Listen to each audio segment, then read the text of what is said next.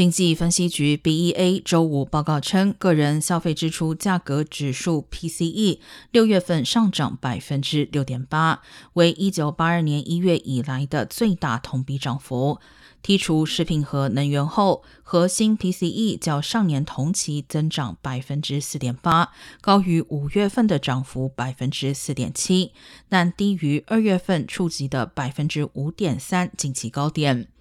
按月计算，核心 PCE 上涨百分之零点六，创下二零二一年四月以来最大单月涨幅。